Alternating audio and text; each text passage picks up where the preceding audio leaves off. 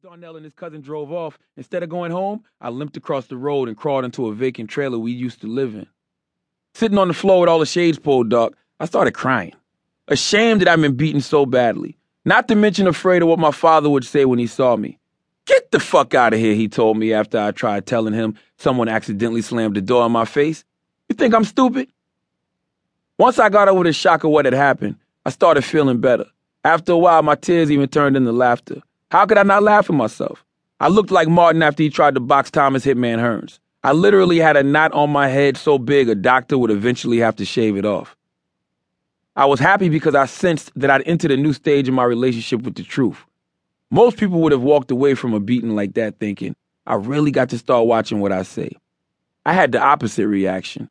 If I just survived that, there was no way I was censoring myself at all. One of my favorite songs at the time was Notorious B.I.G.'s Unbelievable, where he rapped, If I said it, I meant it, bite my tongue for no one. Sitting there in the trailer, I could hear Biggie's lyrics over and over again in my head. And his words, I'd found my own voice too. Bite my tongue for no one was the mantra I was going to live by. If I had something to say, I was going to say it. If someone wanted to know what I'd said about them, I'd tell them to their face. What's the worst that could happen? I'd get beat up. I just survived a five star ass kicking. If that was the worst that could happen, I was all right with it. By the way, do you know they let prisoners on Facebook now? I didn't. And the other day, I got a friend request from Darnell. When I saw his face pop up on my screen, I immediately thought, no, he's out? And almost had a heart attack. When someone beats you like that, you never get over it. Bite my tongue for no one.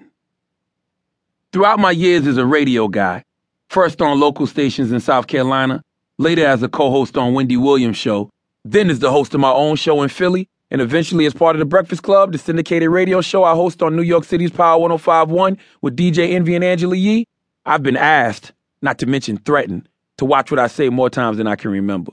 I've been hated on for my honesty, fired for my honesty, even punched in the side of my head for my honesty. But I've never for a second doubted that honesty is not only my best friend, but also my secret weapon. Almost 20 years later, my tongue remains unbitten. Perhaps the best example of the depth of my commitment to honesty is the first time I interviewed Kanye West on The Breakfast Club. To give you a little context, the interview happened while he was out on tour supporting his Yeezus album, which I thought wasn't up to his usual standards. To make matters worse, Kanye had been delivering long rants about how the fashion industry wasn't giving him a fair shot, how he was a genius, but no one in power in the industry understood his vision, how he felt like a slave to major corporations. In my eyes, instead of trying to keep up with the Kardashians and worrying about whether an editor at Vogue liked his blouses, Kanye should have just focused on what made us love him in the first place compelling, heartfelt music. I knew that as long as he was connected to the people via his music, all his other dreams and aspirations would eventually fall into place. In order to get him back on track, at the end of the day, I am a Kanye fan and want him to succeed. I started calling him Kanye Kardashian to poke fun at his new image. I also named him Donkey of the Day several times, a daily feature on The Breakfast Club where I give someone the credit they deserve for being stupid. Of course, when word got out that Kanye was coming in for an interview, the question on everyone's lips was, will Charlamagne really call him Kanye Kardashian to his face? Will he tell him Yeezus was whack?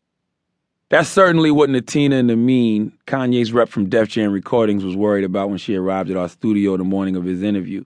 Charlamagne, whatever you do, she implored, please don't call him Kanye Kardashian. You gotta understand why that's not cool. Being the pain in the ass that I am, I crushed that dream right away. Since you asked me not to say that, that's the first thing I'm going to say, I told her. Though in truth, I was always going to say it regardless. I added that little dig because I really hate when publicists and label reps ask me not to do my job. I'm here for the listeners, not the artists, and certainly not the labels. If there's something I feel listeners would want me to bring up, then that's what I'm going to do. Here's a little Radio 101. Listener benefit trumps everything else. True to my word, as soon as the interview began, I got right into it. They said it would never happen. A repeat donkey of the day offender, I said, as Kanye smiled uncomfortably. Kanye Kardashian. I wasn't done. As soon as the talk turned to Yeezus, I was truthful with Kanye. I didn't like that album at all. And I was a Kanye West fan, I told him, but Yeezus was whack to me. Was I being a bit of an asshole by calling Yeezus trash or by introducing him as Kanye Kardashian? Of course. But Kanye is a certified asshole himself, and he respected my honesty. Despite the rocky start, we ended up having a great conversation. The interview created so much heat that I ended up getting profiled in Rolling Stone and in New York Times. That's a lot of attention for an ex felon from Moncks Corner with an